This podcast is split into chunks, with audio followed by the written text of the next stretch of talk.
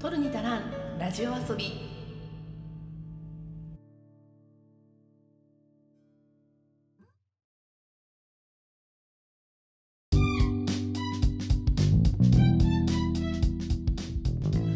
日本の片隅から中毒気味なエンタメ愛を叫ぶ番組「取るに足らんラジオ遊び」通称「トルタラジオ」へようこそ。いつでもポップとサブのカルチャーの合間歌い歌っているパーソナリティの花田花です。いや今週はねめちゃくちゃ推し活がはかどってしまってちょっとねその推し活の話を今日はオープニングトークでしていきたいと思います。えーと、今週ね11月の20日日曜日とあと11月23日祝日ですね勤労感謝の日だった水曜日それぞれ別の推しを楽しんできました、えー、まずですね11月20日日曜日に私が行ってきたのが長崎県長崎市にある出島メッセ長崎で開催されたブレイスアップ長崎2022という音楽フェスです。この音楽フェス実はね2011年から開催され続けて今回9回目になる音楽フェスで、えっと、主催がですね我らが長崎県出身の3ピースロックバンドシャンクというバンドです。そのシャンクの、まあ、同期だったりとか仲良くしているバンドだったり親交のあるバンドなんかを集めて、え、まあ、地元長崎で音楽フェスをやろうっていうコンセプトで始まったそんなプレイズアップ長崎なんですが、え今回ね、デイ1、デイ2ということで、11月19日土曜日、11月20日日曜日の2日間に分けて開催されたわけなんですけど、まあね、あの、19日のラインナップもめちゃくちゃ聞きたかったんだ。だけど私悲しいからね、あの、土曜日ちょっとお仕事が休めないので、もう残念ながら11月20日日曜日にだけ参戦をしてきたわけなんですけど、まあね、この11月20日日曜日のブレイズアップ長崎、私が行きたかったのには訳があります。なぜかというと、大好きなロックバンド、スーパービーバーが参戦をしていたからなんですね。スーパービーバーといえば、私が夏に収録1本使って、しかもエクストラという形でね、あの、別で収録をした、まあね、あの、FM 長崎が主催をしている、ね、ライブがあったじゃないですか。覚えてます？スカイジャンボリーっていうね、長崎の誇るフェスがあるんですよ。スカイジャンボリーに今年、まあ、スーパービーバーが参戦していて、見に行ったんですけど、まあ、その前からですね、私はあの、スーパービーバーといえば、まあ、推しも出演をしています。しかも、先日、2本立てになることが発表されました。東京リベンジャーズ。東京リベンジャーズ、その1作目の劇場版の、実写版劇場版の、えーと、主題歌「名前を呼ぶよ」を、まあ、歌っていたことでね、まあ、皆さんもきっとご存知かと思いますが私も本当に「名前を呼ぶよ」がかなり大きなきっかけとなってスーパービーバー好きになったんですけど、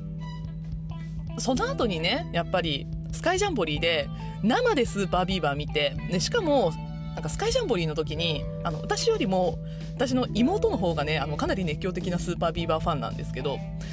妹がどうしても前で見たいと いうことであの2人でねあその時は私息子も一緒に行ってたので3人で見に行ってたんですけど、まあ、3人で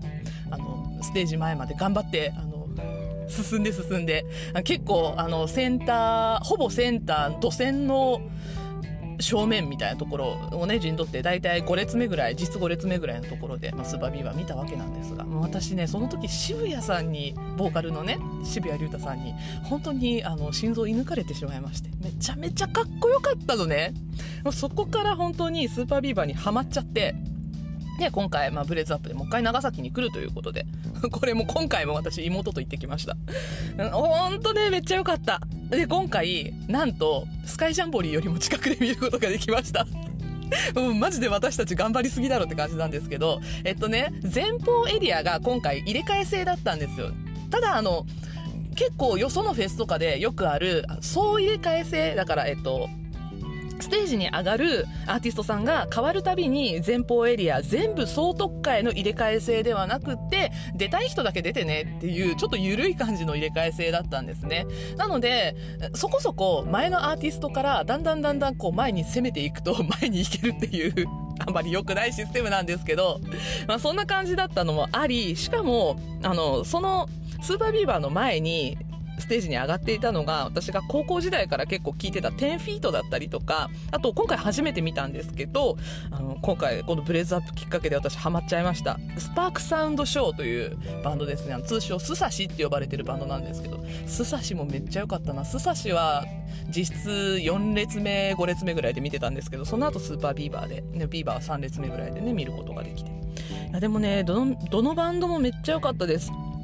フォーリミテッドサザビーズの私曲は結構知ってたけど今回生で初めて見たし10フィートもね実は高校時代から聞いてたけど生では聞いたことなかったんですよね。なので10フィもめっちゃ良かったしあとまあスサシもね今回ハマったっていうのもあってめっちゃかっこよかったし、ね、何よりねヘイスミスがめっちゃよくって。ヘイスミスねかなり久しぶりだったんですよ生で見たの。やっぱ生で聞くヘイスミスいいなと思って。しかも会場もめっちゃ盛り上がりましたね。あ本当は禁止されていたサークルモッシュ起こっちゃったらしいんですよ前方エリアで。私後方のね結構遠くでヘイスミスは見てたんですけどなんか前の方でぐるぐる回ってんなっていうのが見えて。あこれやらかしたなって思ったらそしたら、えっと、次の、えっと、ラストですね大鳥のシャンクが始まる前にあのサークルモッシュダイブ行為はやめてくださいみたいなのがこう前のスクリーンに映し出されてああやらかしたなって思ったんですけどまあでもあれは多分会場にいた人たちは本当思ったと思うんですけど怒ってもしょうがなかったっていうぐらいめちゃめちゃ盛り上がってましたね。キャパが今回3000から4000ぐらい入る会場だったんですけど後方エリアやや余裕があったので多分3000ぐらい入ってたんじゃないですかね。しかもそのなんかなんていうのかなこう展示場スペースみたいなところで開催されたので出入り自由だったんですよ。で外のエリアになんか出店だったりとかあと今回アルコール売ってたんですよね。あのアルコール販売エリアだったりとか。それとかすっごい今回良かったなって思ったのがあの、まあ、展示場とかそれとかあの結構何テストとかあの資格試験とかもうこの出島メッセ使われる場所なんですけどそんな感じでこうあの会議場スペースみたいなあのちっちゃい部屋がたくさんこう廊下に点在をしている作りになってるんですけどその廊下に点在するそれぞれの部屋を開放してあの休憩所スペースにしてたりとかとかねグッズもそれぞれの部屋で売ってたんですよ。だからあのそれぞれのそのアーティスト別でグッズエリアを設けてあったのでブレイズアップ公式のグッズを売っているのはこの部屋。シャンク公式はこことかスーパービーバーはここスサシはここみたいな感じでそれぞれの部屋で売ってたのであのめちゃくちゃ混雑することもなく、まあ、出入りもしやすくてしかもねあのお買い物もすごいスムーズだったので私は今回ブレイズアップ公式のグッズとあとスーパービーバーのグッズをちょっと買い足したんですけどまあ、あの買い物しやすくてめっちゃ良かったですね。あのシステムとしては良かったなと思います。ただちょっと、まあ、押しぶらくはやっぱりそのコンサートをやる会場ではないのでこれブレイズアップ前回もデジャマメッセでやってるんですよね。だから、まあ、前回もきと思った人いると思うんですけど私は前回行ってないのでねまあ何とも言えないんですが音響ちょっと微妙だったかなっていうのはありましたね。あのなていうのかなコンサートホールじゃないから反響がねあのやっぱり調整が難しいんだろうなってあの PA さんたちすごい大変なんだろうなって思ったんですけどギターとかあとドラムとねベース重低音めちゃくちゃ響くんですよ。ギターがねなんか調整がすごい難しいのかなってあの高音が響きすぎちゃって聞こえづらくなったりとかあとボーカルが聞き取りづらいっていうすごいこう欠陥的な部分があったりとかしてビーバーの時あんま感じなかったんだよな。やっぱりその調整をされるのもねあのそれぞれアーティストについているスタッフさんたちが調整をしていたりとかもするみたいだったのでなんかブレイズアップ公式のスタッフさんとアーティスト独自のスタッフさんとでなんかあの一緒になって準備をされてたりとかしてて。特にねなんかあのスサシの前が結構調整に時間がかかって押しちゃったとかもあったみたいで。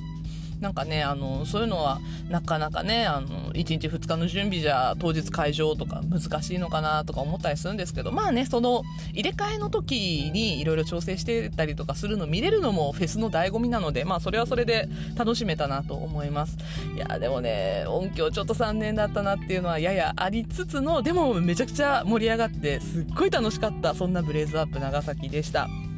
で、えー、スーパービーバーに関する推し活なんですが、実はもうね、次のライブのチケット取ってるんですよ。というのも、また長崎に来てくれるんですね、ビーバーが。えっ、と、だいぶ先なんですけど、4月に。私の誕生日の頃にビーバーが長崎に来てくれるのではそれを楽しみにあの音楽的な推し活は 生きていこうかなと思ってますで個人的にちょっと期待してるんですけど、まあ、来年のゴールデンウィークとあと夏に公開される予定の「東京リベンジャーズ2」ですねまたビーバー歌うんじゃないかなと思ってあれだけ名前を呼ぶよがめちゃくちゃ良かったんだから、そのまま使ってくんないかな、みたいなのを私はすごく期待してるんですよ。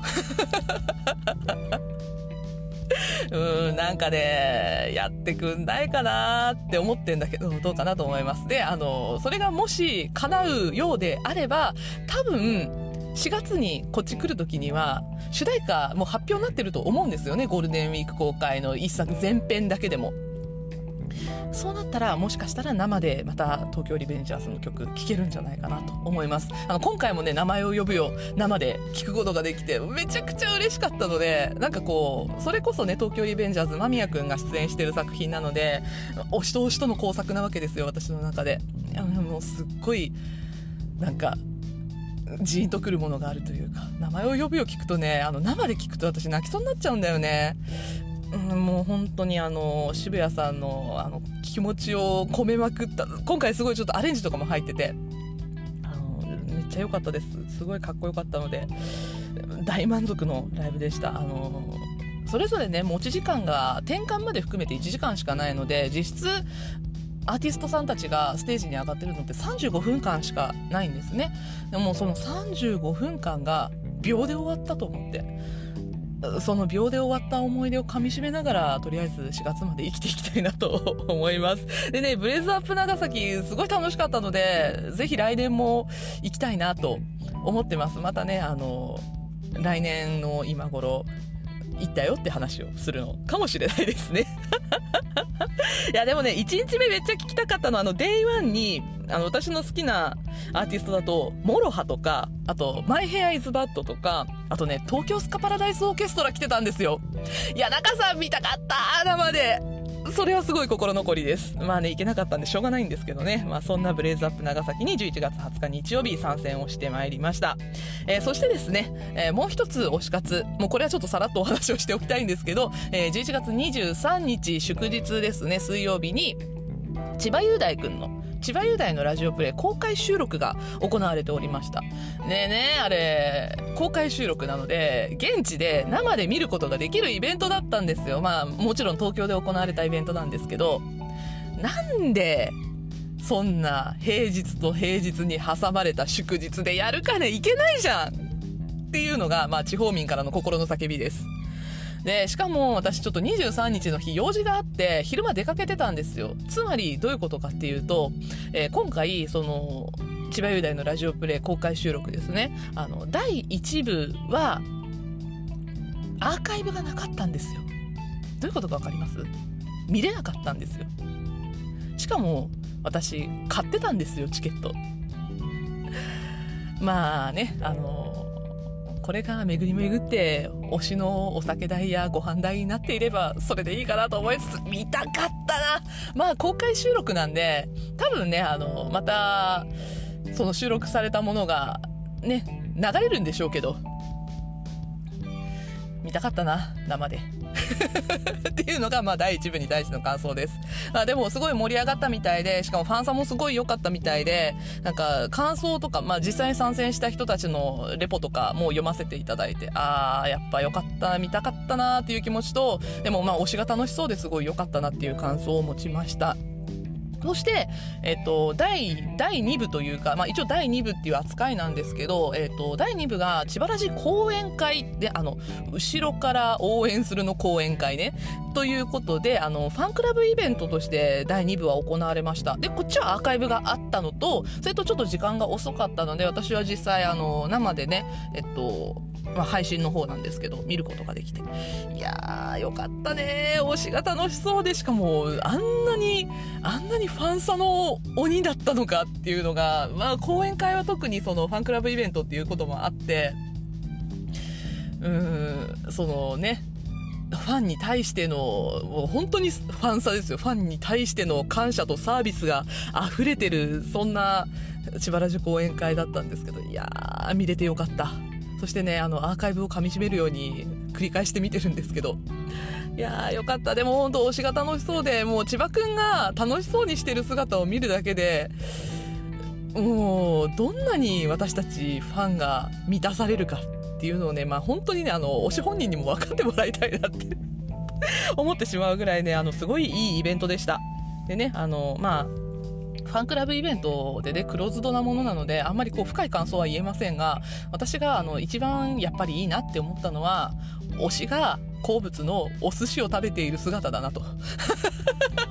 これぐらいは言っても許されるよね。あの、推しとお寿司のコラボ最高だなと思いました。推しとお寿司って言いにくいね。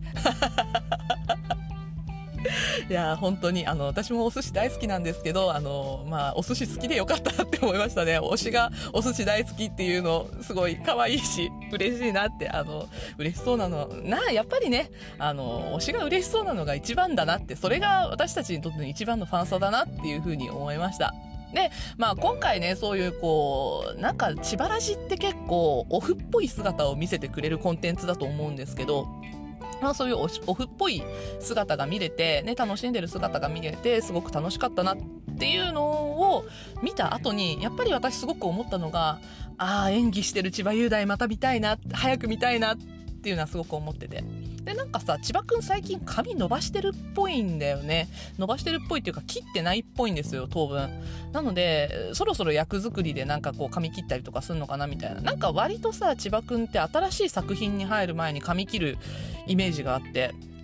そのためにその役に入る前に髪を伸ばしてることがちょくちょくあるのでそれこそちょっとこう作品と作品の間が空く時はそういうことをやってるなっていうイメージがあるのでそろそろ髪を切るんじゃないかなとあのちょっとね長年のファンとしては。見てるんですけど、どうなんでしょうね。でもなんか、あの、前、ちょっと次の作品に向けて準備をしているみたいなことをちらっと言っていたので、まあ、そろそろまた役者千葉雄大の活躍する姿、見れるんじゃないかなと楽しみにしています。この間ね、世界は笑う見たばっかりなんですけど、私は。やっぱり演技してる千葉雄大が私は大好きなんだ。だからね、あの役者千葉雄大、また楽しみに、あこっちもね、あの推し活楽しんでいきたいなと思っています。というわけでね、えっとまあ、今週楽しんできた推し活の話でした。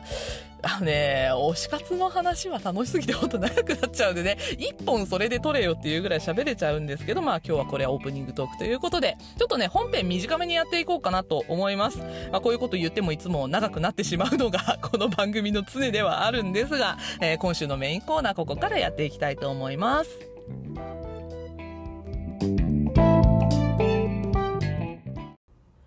エンタメモリ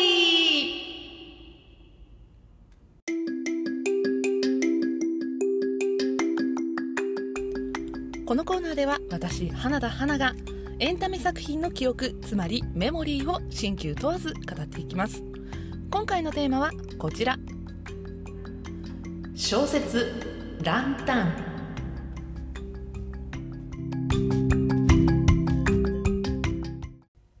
はい。というわけで、今回のエンタメモリーは小説を取り上げたものになります。あの、先日からですね、私が、あの、最近よく本読んでるから本の話をしたいっていうことは言ってたんですけど、まあ、あの、ちょっとね、話したい作品が出てきたというのと、あとはですね、あの、既存の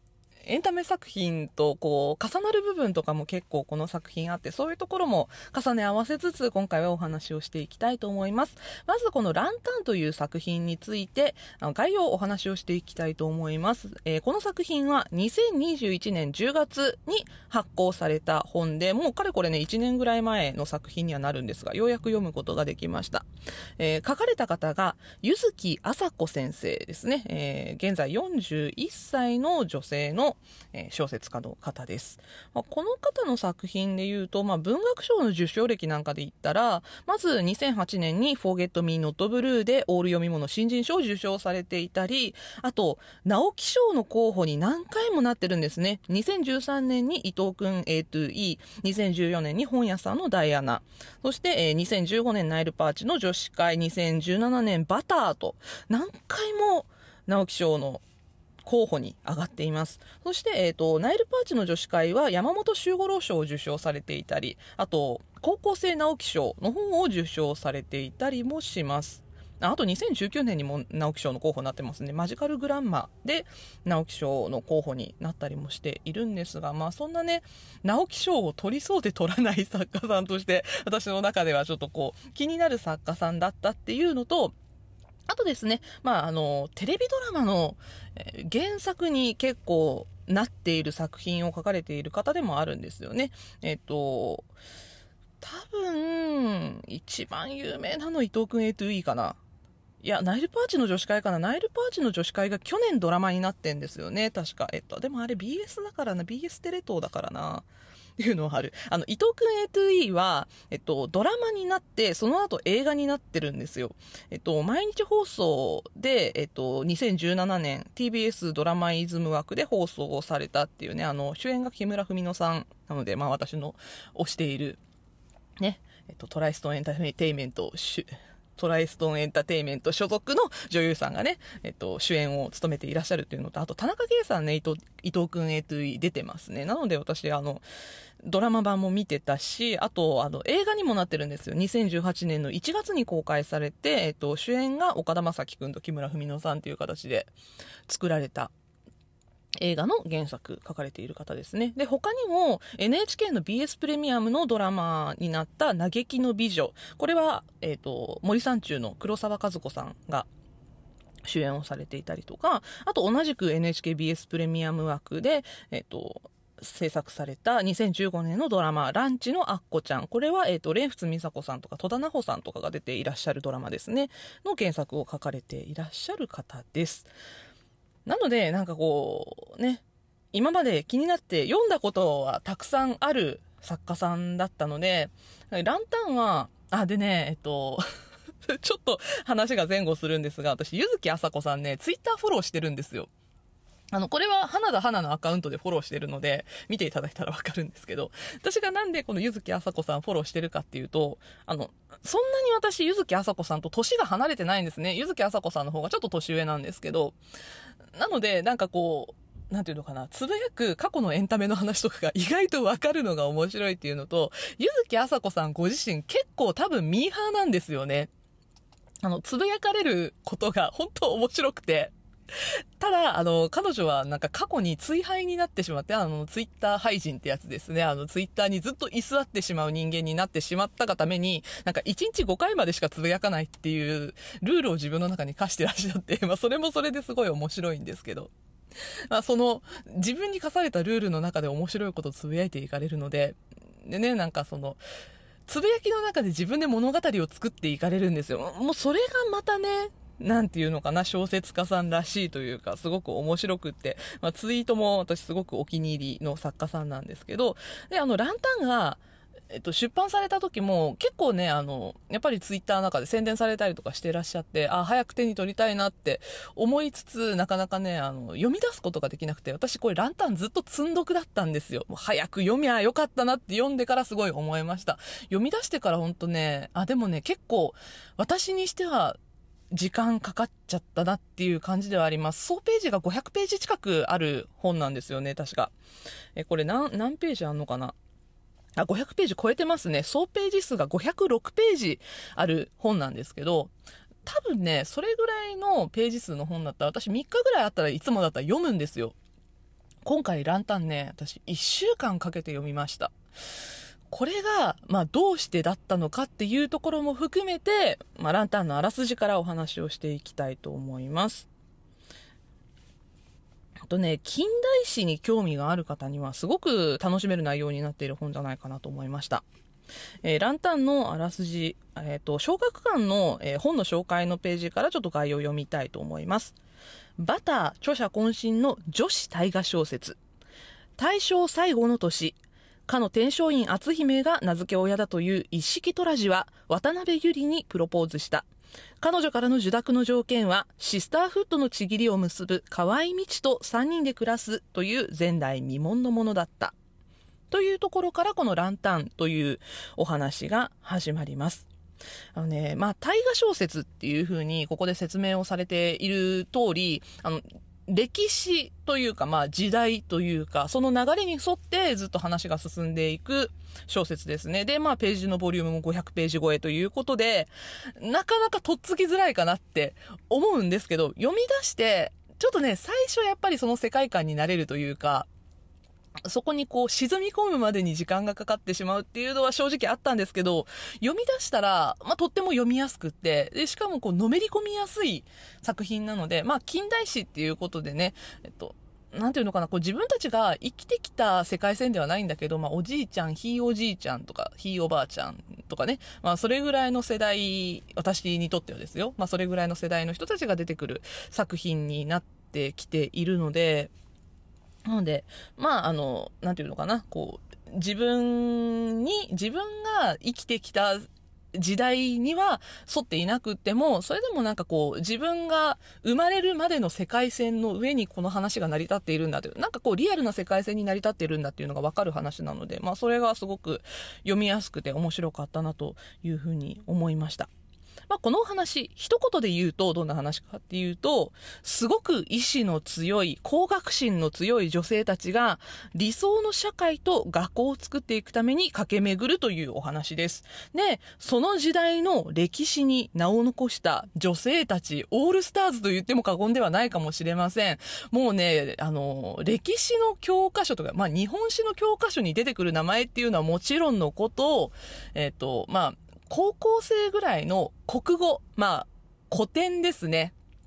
の教科書の近代の部分に出てくる女流作家さんたち、まあ、女流作家さんたちに限りません。作家さんたち男性の方もかなり出てくるんですが、見たことある、聞いたことある名前がもうたっぷり出てくる、そんな作品です。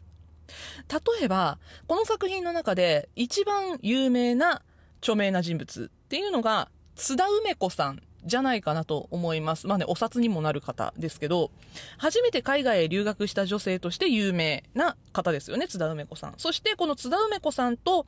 えアメリカに一緒に留学をしていた大山捨松さんも出てきます。この津田梅子さんと大山捨松さんといえば、これまだ今年か。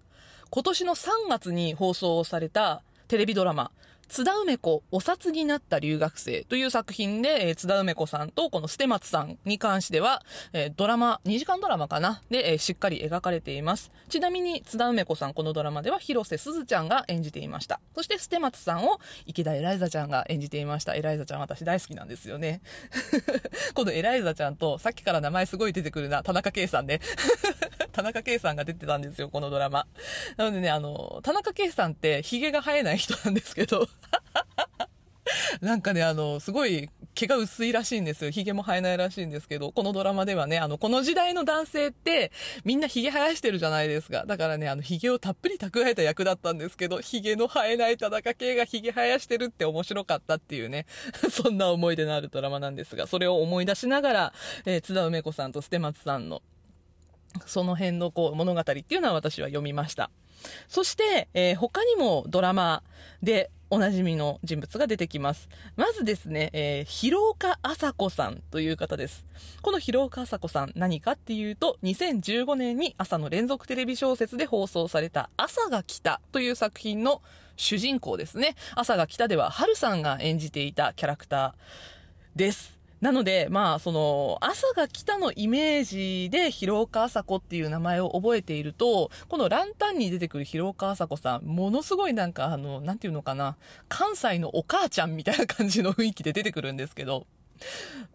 なんかね、私の中で、この広岡麻子さん出てきた時、春さんに転換できなかったんだよね。脳内変換ができなかったんだけど、でもその広岡麻子さんに関してのデータっていうのは朝が来た経由で私は知っているので、なんとなくすんなり読むことができたなって思いました。で、えっと、結構物語の後半になって出てくる人物なんですが、えー、村岡花子さんという方が出てきます。で、私、村岡花子っていう名前では全くピンとこなかったんですけど、それと同時に、赤毛のアンの話が出てきたんですよ。で、赤毛のアンを翻訳するっていう話が村岡花子さんに関して出てきた時に、ああと思って、これも朝ドラなんですよ。2014年に放送されていた、花子とアンで、えー、吉高由里子さんが演じていた主人公、安藤花のモデルになったのが村岡花子さんなんですよね。あの、花子と杏は登場人物が実在の人物の名前とは別の名前を付けられているので、いまいちピンとこなかったんですよ。で、えっ、ー、と、村岡花子さんの、えっ、ー、と、親友というか、盟友というかね、まあ、あの、ずっとつながりのある女性として出てくるのが、柳原明子さんその後歌人となって柳原白蓮さんという名前になる方なんですが、この方、花子と杏に出てきてますね。葉山蓮子という名前で出てきています。仲間由紀恵さんが演じていたキャラクターです。このね、柳原白蓮という、まあ、歌人としてもものすごい有名な方で、柳原白蓮の歌っていうのは高校のね、古典の教科書にもよく出てくるんですけど、えっと、どこでこの柳原白蓮さん有名かっていうと、えっと、まあ、歌人としてものすごく有名で、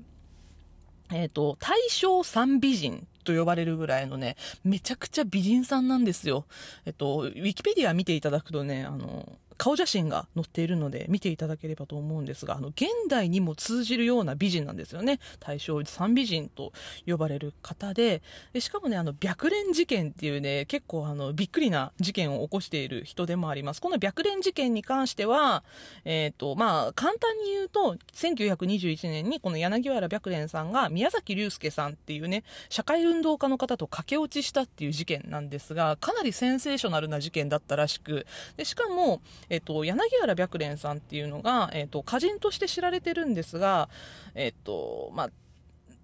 皇族というか、まあ、家族の人なんですね。なので、まあ、そういう、こう、高貴な位置の方がそういうことを起こしたっていうのが、まあ、その時代すごくセンセーショナルなことだったっていうことなんですけど、この白蓮事件に関してもランタンの中では少し触れられています。まあそんな感じで、えっと、まあ朝ドラだったりとか、まあその他のドラマだったりとかで、結構こう、耳馴染みのあるというか、そしてエピソードを知っているみたいな感じの、こう、親しみのある人物の方たちがたくさん出てきているのと、それとですね、えっと、そ、それ以外にも、えっ、と、有名な方、女性の方、たくさん出てきます。女性の地位向上を目指して活動した平塚雷長さんだったりとか、市川房江さんなんか、あの、近代現代史勉強した時に、名前は聞いたことあるみたいな。もう、私もそういうね、あの、お勉強をしたのって本当20年ぐらい前の話なので、なのでね、もうあの、記憶としてはかなり薄れかけているんですけど、名前はわかるぞみたいな。この名前聞いたことあるぞみたいな。だけど何した人だったっけ？みたいなのを読みながら、新しい登場人物が出てくるたびに、いや、この人絶対歴史上の人物だ、名前が聞いたことあるって思ったら、あの、ネットでね、名前を検索して、ああ、この人かみたいな、何回も膝を打ちながら さすが、こう、歴史大河小説という感じでね、もう膝を打ちながら読んだんですけど、まあそういう偉人たちが登場してくるので親しみやすいっていうような面もかなりありました。で、えっ、ー、と、この小説、ランタンですね、第1部、第2部、第3部と3部構成になっています。まず、第1部では、河合道の幼少期、そして一色ゆりとの出会い、そしてこの河合道さんと一色ゆりさんが女子教育のための学校を作る構想を共有するっていうね、夢のために二人が奔走する、そんな過程を描いていくのが第1部です。そして第2部では関東大震災が起こります。この関東大震災という未曾有の災害に見舞われながらも資金を頑張って集めて、ついに、えー、みちさんとゆりさんの理想の学校、慶泉女学園というものを開校させるという話になっていきます。でね、この慶泉女学園っていうのが、あの、現在も存在する学校ですね。まあ、あの、ご存知の方も多いかなと思います。この慶泉女学園、実は、えー、作作者の柚木麻子さん、ご出身の大学だそうで、しかも、えっと、この話の中で出てくる一色ゆりさんの娘さん、一色よしこさんが、えっと、まあ、恩師にあたるということでね、あの、それがこのランタン書いたきっかけにもなっているそうなんですが、なんで、この慶泉女学園に関してかなりしっかり、えー、創立時からの歴史が書かれているものになっています。でね、慶泉女学園が開行される前に、えっと、河合美智さんが、えっと、津田梅子さんが開かれた津田塾で先生になられていたりとか、なのでね、津田塾の話もかなり出てくるんですよ。で、私自身は 全然ね、あの、そっちの関東の大学には明るくはないんですけど、あの、津田塾ね、私、身内が通ってたんですよ。なので、津田塾行ったことはあるんですね。あの、なんていうの、本当に見に行ったことがあるんですよ、津田塾自体を。なので、あーと思って、なんか津田塾が移転するところとかも出てくるんですけど、もともとあった場所から、あの、現在の場所に近いところに移転するところとかが出てくるんですけど、なんか、あ、知ってる場所が出てきたと思ってね、ちょっと感動したりもしたんですけど。まあ、そんな感じで、えっと、日本の女子教育の基礎となる津田塾、そして、えー、慶泉女学園なんかが出てきて、で、まあ、その後、慶泉女学園が開校した後、学園をスタートさせたものの、まあ、その後、あの、戦争の時代に入っていくんですね。日中戦争が始まって、で、だんだん、その教育、特に女子教育においては自局が悪くなっていってしまって、まあ、えっと、みちさんもゆりさんも苦労していくっていうところがこの第2部では描かれていきます。そして第3部、ついに第二次世界大戦が勃発してしまいます。そしてみちさんやゆりさんの教育理念とは相入れないような状況。まあね、あの、戦時中の教育って、みちさんとかゆりさんがやりたい教育とはだんだんかけ離れていくわけですよ。あの、みちさんとかゆりさんがやっている教育って、えっと、現在の慶泉女学園もそうなんですが、あの、キリスト教の教育がベースになっているんですね。なので、まあそういった教育、まずキリスト教っていうのがこの時代、まああの敵国の宗教だっていうことで、あんまりこうね、受け入れられていないものではあったんですが、それに加えて、その、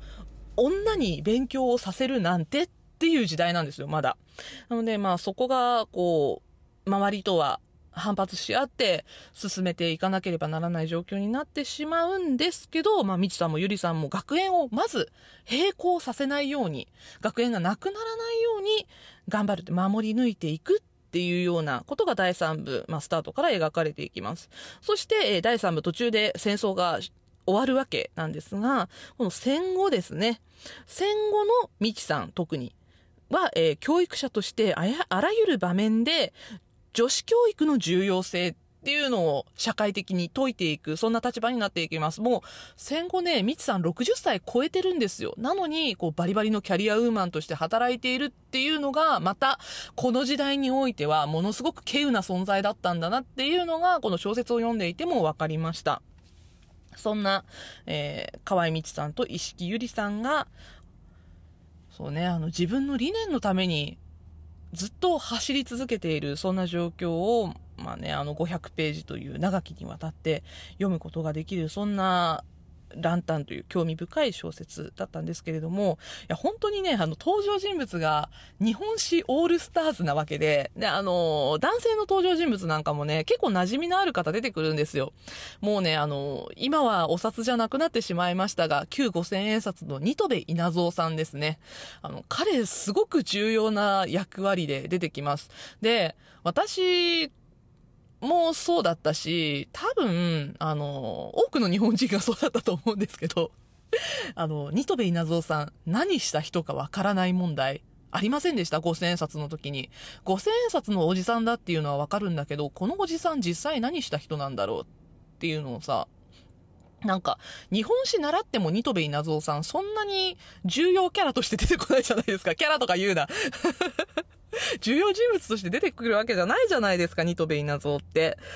だからね、なんかこう、いまいちピンと来てなかった部分が、本当に勉強不足なんですけど、今回ランタン読んだことによって、ああ、なるほどって思ったっていうのと、あとあの、海外ですごくニトベイナゾーさん有名な方なんですよね。どうして海外で有名なのかっていうのも、このランタン読むと、まあ、歴史にあんまり明るくない方でも分かってもらえるんじゃないかなと思いました。まあそんなね、その、読んでたら深掘りできるキャラクターたくさんいるんですが、まあメインとなる3人ちょっとご紹介していきたいと思います。まず、えー、河合美智さんです。この方、ものすごい激動の子供時代を経て、まあ、その後ね、まあ、教育を志すことになるんですが、えー、子供時代ですね、まず、えー、お父さんの話になるんですが、お父さんが伊勢神宮の神職の方でした。神に仕える方で、その娘だったんですが、お父さんがとあるきっかけで職を追われてしまい、その影響で北海道に引っ越します。で、その引っ越した先の北海道で、お父さんが突然キリスト教徒になるんですね。まあ、この辺については、あの、ストーリーの中で詳しく書かれていますので割愛しますが、えー、その影響もあって、河合美智さん本人もキリスト教徒の女性が運営する女学校に通うことになりました。そしてご自身もクリスチャンになります。で、まあ、その後、アメリカの大学に留学し、自分がそういう教育を受けたせいもあって、女子教育を日本にも普及させなければならないというふうに考えるようになります。で、その後、えー、先生になってから、津田塾で、えっ、ー、と、教鞭をとっていたんですが、そこで、えっ、ー、と、生徒として一式ゆりさんと出会います。そしてその生徒として出会った一式ゆりさんとシスターフット、まあ姉妹のちぎりを交わして二人で理想の学園を作るために奔走するというふうになります。で、河合美智さんに関しては、慶泉女学園のホームページに創設者として詳しく説明をされているので知りたいという方はぜひ慶泉女学園のホームページの方も見ていただければなと思います。えー、そして石木ゆりさんです。石木ゆりさんは、えー、現津田塾大学、えー、当時は女子英学塾と呼ばれていた場所なんですが、ここでのみちさんの教え子になります。ただ、教え子ではあるんですが、ゆりさんね、その、女子英学塾に通っていた当時から、みちさんのことを大変慕っていて、で、その、まあ、慕っている気持ちがね、しっかりと、みちさんに伝わったということもあり、まあ、シスターフットのね、絆で結ばれて、で、自身も教育者として夢を叶えるために、みちさんと一緒に活動をしていくというふうになります。ね、このゆりさんとミスさんの関わり合いっていうのがすごく素敵で、どんな時もお互い支え合って、唯一無二の存在としてね、あの、存在するっていうような二人になっています。で、えっと、オープニングから名前は出てくるんですが、そんなに、あの、色の濃い存在ではないにしろ、私はすごく心をつかまれたのが、えー、一式ゆりさんと結婚をする一式トラジという人物です。トラジさんは、えっ、ー、と、あらすじでもお話しした通り、天璋院篤姫が名付け親であるゆりさんの夫です。で、えー、ゆりさんと結婚するときに、ゆりさんとみちさんの絆のために3人で同居をするという案を承諾したっていうね、なかなかできなかったと思いますよ。今の男でも絶対わかんないと思う、この考え方って。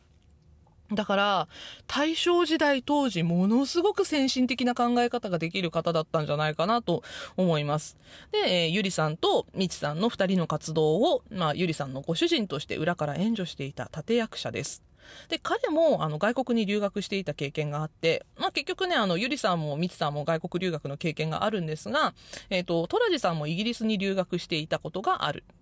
でね、あの、まあ、すごく無口な紳士なんですけど、でももう、あの、心、心意気というか、心持ちがすごく素敵な方で、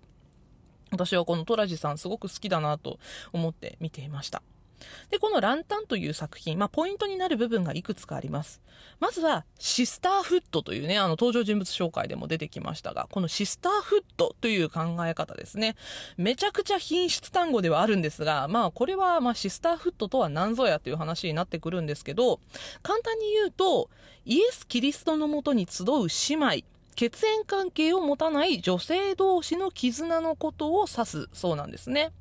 で、作中にも出てきますが、概念としては、聖書の中で聖母マリアと同じく、精霊の力によって子を宿したエリザベトという、えっと、親戚のお姉さんだったかながいるんですが、えっと、まあ、マリアがエリザベトを頼ったように、血縁ではなくても姉妹のようにお互いを支え合える関係といったところになるんではないでしょうか。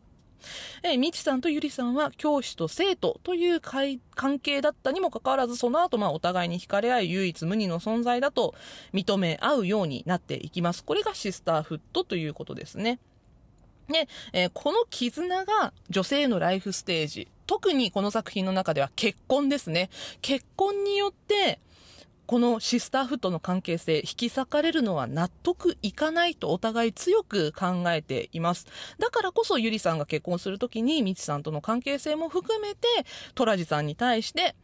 こういうふうに結婚生活を送りたいっていうふうにね、あの、提案したっていうのは、ゆりさんの中で、このシスターフット、みちさんとの関係性っていうのがすごく重要だったからっていうのがね、わかることです。まあ、それを認めたトラジさんの本当に先進的なことっていうのをね、すごく感じました。あの、みちさんはね、生涯結婚しないんですよ。女性が結婚しないと生きていけない時代って言われていたこの時代において、結婚しない未婚のままっていう選択をしたのもすごくみちさんの強いところだなと思うんですが、ただ、えっと、シスターフットの関係性にあるゆりさんが家族を持ちたいっていう気持ちを否定しなかったっていうのもまたみちさんの強いところだなと思います。そしてね、そのことが、ゆりさんにとってもみちさんにとっても、自分たちの関係性を分かつものではないっていうのを、お互い理解していたっていうのもすごいことだなっていうふうに思いますね。このシスタフットの考え方において、みちさんとゆりさんの対比的に出てくるのが、津田梅子さんと大山捨松さんの存在です。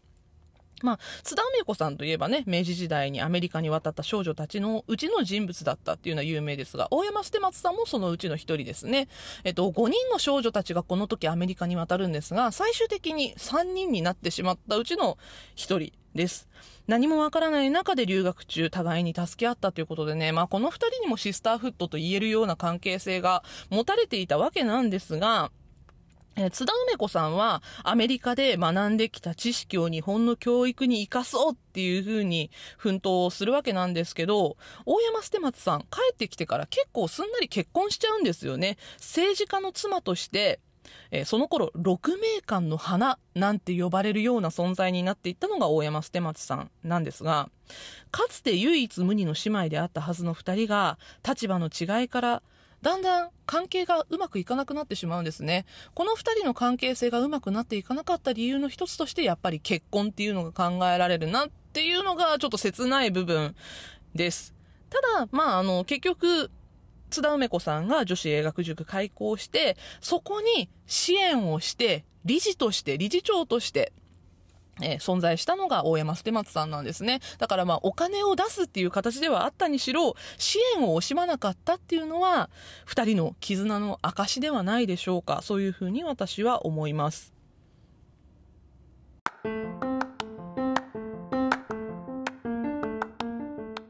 突然ですが、本編とっても中途半端なところで、マイクなし、スマホ直撮りでカットイン失礼いたします。花田花です。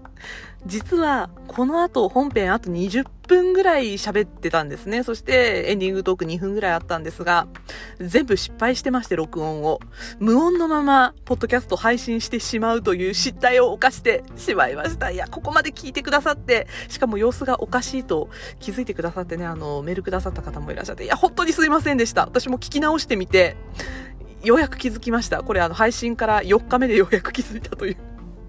いや、本当にね、やらかしちゃったなっていう感じなんですけど、あの、この後も、ランタンについてお話をしたかったこと、まあしたかったというか、してた部分、たくさんあって、もうそこも聞いてほしいなと思うので、ちょっとね、改めて収録をし直して、えっと、続きという形で、このエピソード31にくっつけてアップをしたいと思います。えー、そちらの方、収録アップしましたら、最新のエピソードなり、あと、Twitter や Instagram など SNS の方でもお知らせをしたいと思いますので、ぜひそちらフォローしていただいたり、最新のエピソード聞いていただいたりしてチェックをしていただければなと思います。いや、本当にあるまじき失敗で申し訳ありませんでした。というわけで、また次回金曜日夕方5時にお会いしましょう。いや、本当にやらかしてしまって、もう反省しきりの花田花がお送りしました。